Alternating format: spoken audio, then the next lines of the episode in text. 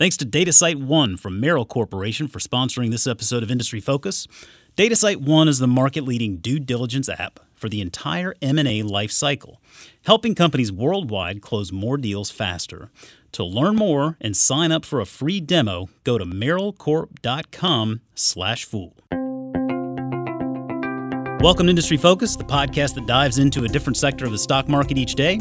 It's Monday, July 29th. I'm your host, Jason Moser, and we've got a lot to get to today on this show as we recap the latest earnings from the big banks. We're going to get to a couple of listener questions here on payments and crypto, and uh, we're going to roll some, some ones to watch into those emails as well. Uh, and joining me in the studio back from his vacation in sunny Key West and he's a year older, folks. Certified financial planner, Mr. Matt Frankel. Matt, how's it going? Pretty good. It was good to be back in my old hometown. We we lived in Key West for five years, and it was good to show the kids where mom and dad met and all that good stuff. You know, I, I feel like I jumped the gun, and I probably said uh, back from sunny Key West, assuming that it was sunny, but I gotta believe it was pretty good weather. Oh, it was beautiful, and it, you, you're from South Carolina, so you know how hot the summers could be here. Oh yeah, it was actually cool. It was actually cooler down in Key West than it was here. Oh, you probably get a nice, uh, nice little breeze off the ocean there, huh? about 88 degrees and island breezes every day. It was really nice. Sounds like my kind of place. well, while you were gone, um, you know, we had a lot of the banks here who have reported earnings. The big banks, at least, got us kicked off here for earnings palooza. Um, we had reports from Wells Fargo, J.P. Morgan, Citigroup, uh, you name it, and and um, Bank of America. Um, you know, and we were talking about leading into this earnings season um, a lot of a lot of the theme centered really around share buybacks and this.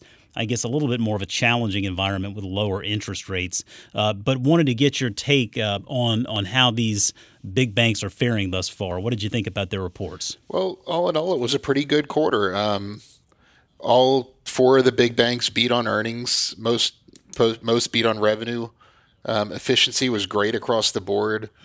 Um, I mean, returns are doing well. I mean, tax reform had some boost to that, but I mean, J.P. Morgan, for example, ran a 16% return on equity. If you're doing that, you're doing something right. Um, but there were some causes for concern. Um, loan growth was pretty slow across the boards, which is could be a troubling sign that the economy is slowing down a little bit. Um, there's um, J.P. Morgan's consumer loan portfolio actually declined deposit loan deposit growth slowed down, and most of all, uh, interest margins are contracting. Now that's somewhat to be expected because yeah, you know the in market long term interest rates have fallen a little bit um, in anticipation of the Fed lowering rates. So when long term interest rates fall, like say the bank can't charge as much for an auto loan, you would expect its profit margin to go down a little bit. So um, the magnitude of the interest margin drop kind of caught investors by surprise. Like Bank of America um, completely missed its its projections for uh, interest margin. J.P. Morgan reduced its full year guidance for interest income. So that was a bit of a disappointment. But other than that, I mean, interest rates will rise and fall over time. You can't really do anything about it. So banks are doing well from a long term investor's perspective. Uh, interest rates might squeeze margins a little bit more in the near term.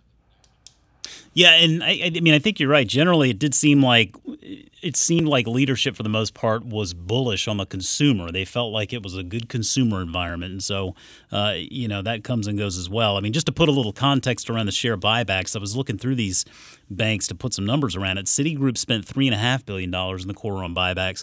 J.P. Morgan spent five billion dollars on repurchases. Wells was about five billion as well, and then Bank of America six and a half billion dollars in buybacks. Um, so I think that kind of kind of goes along with the theme that you were you were talking about about here a couple of weeks ago. And given that these banks really all just got the green light to buy back even more stock, um, not not terribly surprising. Now, I mean, that's always I think part of the thesis with investing in banks is that they uh, you know are going to return some value to shareholders in the form of buybacks and dividends. I, I just I, would rather see them you know raise those dividends a little bit more, but but either way, I mean they're going to have an effect um, on on that that bottom line uh, pricing that we're getting as shareholders. Yeah, and um, the banks, especially like you said, they're buying back stocks so quickly. Um, just kind of name one example, Citigroup uh, grew its earnings 12% year over year, but it reduced its outstanding shares by 10% year over year. So, in other words, almost all of its earnings growth can be traced back to the buyback itself and not right. actual growth. I mean, their, their loans grew by 1%, deposits grew by 2%, margins, like I said, actually dropped. So, it's not like Citibank's doing 12% better than they were last year. It's just they bought back a ton of stock, so there's you know less shares to distribute their profits amongst. Yeah, and I think also uh, you know Citigroup is the one that stood uh, stood out to me just because of you know looking back in history. I mean, you go back to 2008, 9, 10, where, I mean, these banks were really in a, in a load of trouble. And, um, I mean, some listeners may remember that Citibank actually executed a reverse split because their share price was in the tank um, and, they, and they needed to do something uh, in order to to attract new investment and, and, stanch the bleeding a little bit. But you know, I, I, think that back then we were all looking at Citigroup as one of the weaker banks, one of the banks with a little bit more in, in a bit more of a precarious position. And it's not to say that fast forward to today, it's been a great investment. But by the same token, you look at the ten-year chart for Citigroup. I, I, I'm actually I got to I got to tip my cap to them for for getting this thing back under control because I mean you would have made money owning those shares over the last ten years. Yeah, I mean, I think if you look back before the crisis, I think their split adjusted all time high is something like six hundred dollars. So yeah. they're not quite there yet. But no, the Citigroup even after the split was you know a, a, small fraction of where it is today. And I mean, if you had told me not just looking at the the stock price, but if you had told me ten years ago that Citigroup was going to be the the most efficient of the big four banks, which it was this quarter, it was fifty six percent. The rest were at fifty seven or higher so it was the most efficient bank. It was running a 10% return on equity, which isn't great, but is good. And I, I would, and buying back 10% of its outstanding shares a year, I would have called you crazy. And look, here we are. Here we are indeed. All right. Well, so I'm going to put you on the spot here with that in mind. Um, looking out three to five years as, as we do when it comes to our investments, if you're looking at these four banks Citigroup, JP Morgan, Wells Fargo, and Bank of America, is there one of those four banks that, that comes out of this earnings season looking a little bit uh, better to you than the other three? Uh, Bank of America, and I know I'm always on Bank of America's side, and I'll tell you why in this case. Uh, Bank of America had by far, by far, by far the best loan and deposit growth of all the of all the big four banks. I uh, noticed they, that something like six percent, wasn't it? Uh, it was four percent loan growth and six percent deposit growth. J.P. Yeah. Morgan was second place, and they had two percent loan growth. Man. So, and Wells Fargo is obviously not allowed to grow right now. Um, Citigroup, yep. I just mentioned, grew its loans by one percent. So, four percent loan growth in that environment looks pretty good. Um, so I, I love Bank of America's management. I think they've done a fantastic job since the crisis. Um, I think they're the biggest turnaround story. Citigroup's done well since the crisis, but Bank of America has, you know, I mean, and you know, Warren Buffett just bought a ton of it a few years ago and continues to buy more. Um, there's a reason for that. It's because it's probably the best run of the big four banks right now, in my opinion. Okay, good stuff. Uh, let's move on over to an email we got from a listener. This comes from Stock Advisor member uh, Gary J. Gary asks, uh, he says, Hi from a PayPal, MasterCard, and Square investor. I'm both concerned and curious about the possible effects that cryptocurrency could have on the war on cash stalwarts and fellow travelers. Just the perception of a possible disruption in the digital payment space could be enough to send the stocks tumbling, even if the perception is wrong and the companies behind the stocks are as robust as ever.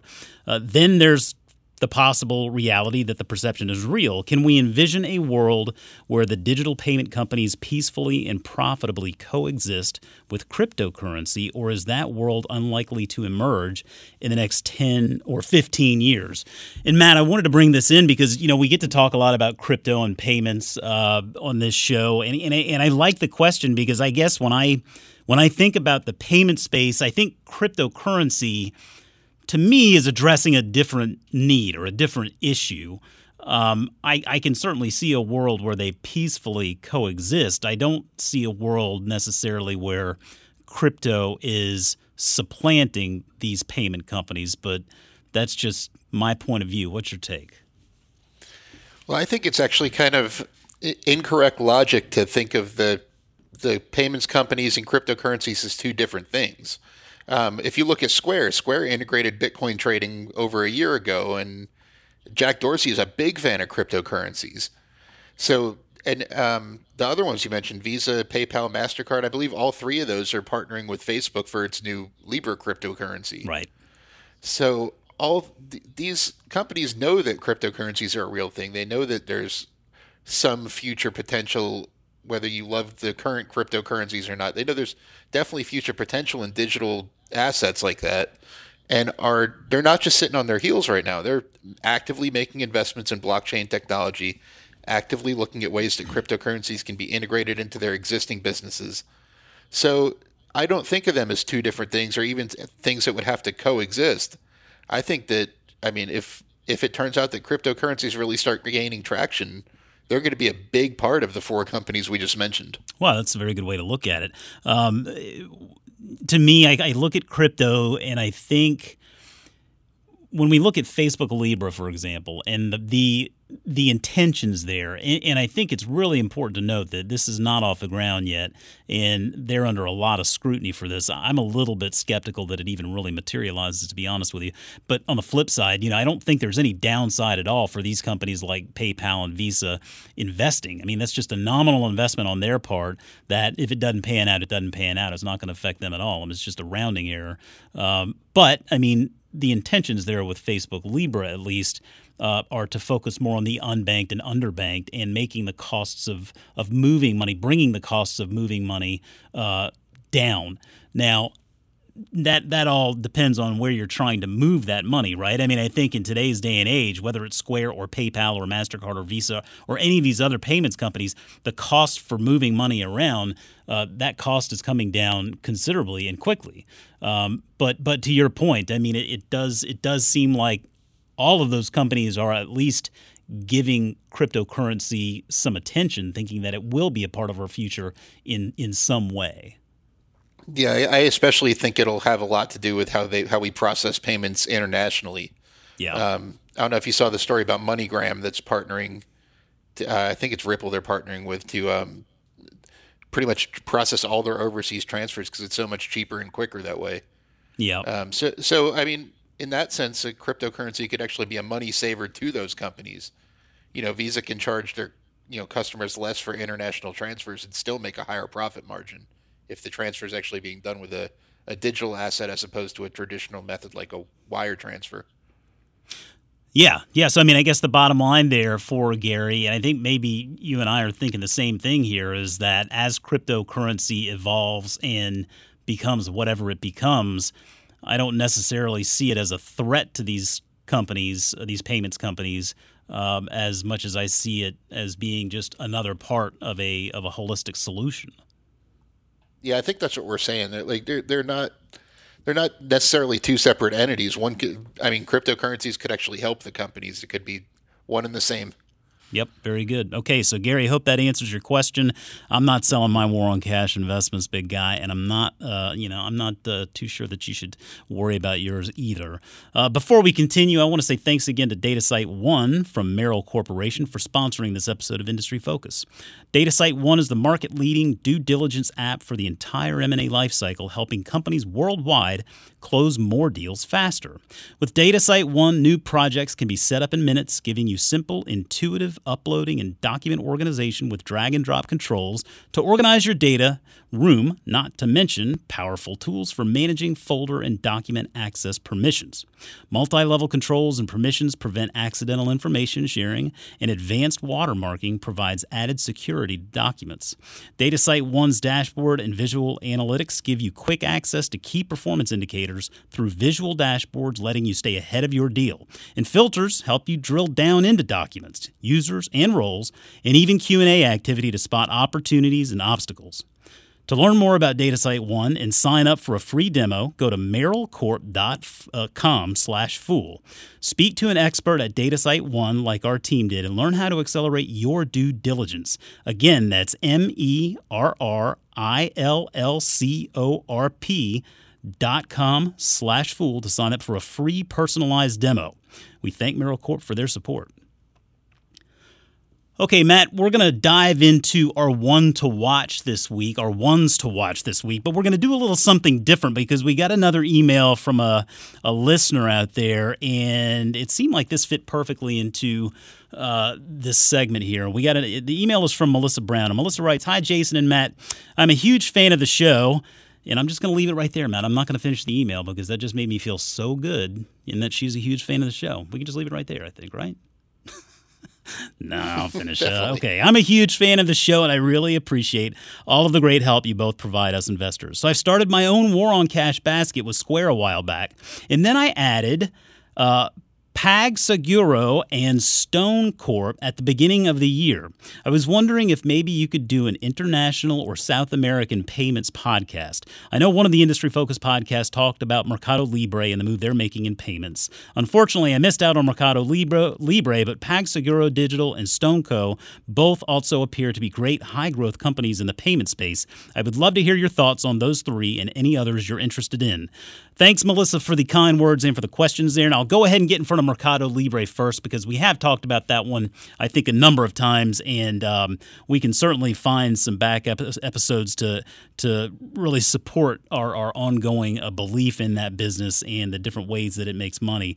Uh, but we are going to focus here on PagSeguro and StoneCo for you. And Matt, I'm going to kick it over to you first. Talk a little bit about StoneCo and and what your thoughts on this uh, this investment idea are.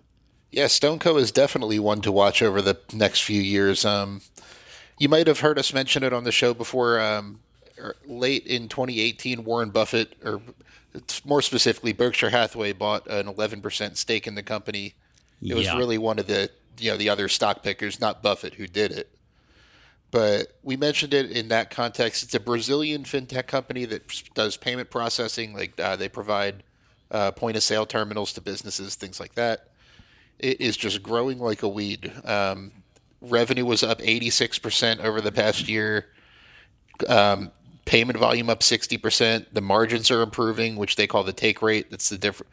That's you know, the, the percentage of the transactions that they actually pocket, and it's profitable. Unlike some of these, you know, f- uh, foreign fintech companies that you're seeing, um, they actually had pretty good earnings this past quarter. So this is definitely one to watch going forward, not just because it's a Buffett stock, but that should definitely make you take a look and ask why it was good enough for Berkshire. Um, they're not known for you know betting on fintech companies. They're they're known for investing in things that they see real potential in. So I think this is definitely one to watch over the next several years. Okay, good stuff there. And uh, Melissa, I took PagSeguro for you. Uh, that ticker is PAGS. PAGS is a payment company for micro merchants and small and medium sized businesses, primarily uh, in Brazil. And so I, I, sort of I looked through this business and I came I came up with three things that I like. Uh, perhaps one thing you want to keep an eye on. But first thing I like, they're profitable and growing. Um, at the end of 2018, they were growing revenue at a compound annual rate of a little better than 80 percent. Um, and it's a big company, at 15.5 billion dollar market cap with a strong balance sheet, uh, close to 650 million in cash and no debt. Um, it is a fairly new IPO, just got going public uh, a little bit more than a year ago, so that's always uh, worth uh, worth remembering. But I, I also like uh, brand awareness there. It's a very competitive space for sure, um, and they state in their annual report specifically that PayPal and Mercado Pago are competitors. Now, according to Google Trends in August 2017, for every 100 Google searches for the term PagSeguro, there were 21 for the term Mercado Pago Pago and 23 for the term PayPal. So it does seem like uh, PagSeguro certainly has some brand awareness there, which I think matters when you're going up against companies like uh, PayPal and Mercado Pago. Um, and, and, the numbers are impressive. I mean, looking through their last uh, conference call, their total payments volume uh, reached 24.4 Brazilian reals. Uh, they let me see here. They ended the quarter with 4.4 million active merchants, adding 1.3 million new clients year over year. Uh, so, so I mean, there's a lot of encouraging data there that, that tells us the company is growing. We know they're pursuing a big market opportunity in the payment space. I think you know, one thing for investors to keep in mind, it is a bit of a convoluted organizational structure. Um, the entity UOL or Universo Online owns 94% of the voting power of the company. And it's not even really to necessarily say that's a bad, a bad thing. Um, UOL has a lot of resources at its disposal. But the bottom line is you know, this is a Brazilian company with an, uh, you know, an involved ownership structure, and sometimes they can make it difficult to connect the dots uh, when it comes to decision making and strategy. So, all in all, I mean, I think this is a compelling idea. I, just, I think it's one where a little bit of exposure can probably go a long way. So, you want to make sure you position size this one appropriately, right, Matt? Yeah, I would echo that for StoneCo as well. Um, I you know, um, Berkshire I mentioned they they put about three hundred million dollars, which is you know like for me and you putting you know, 0.2 percent of our portfolio into it. Yeah. So you know, invest accordingly. It's these are.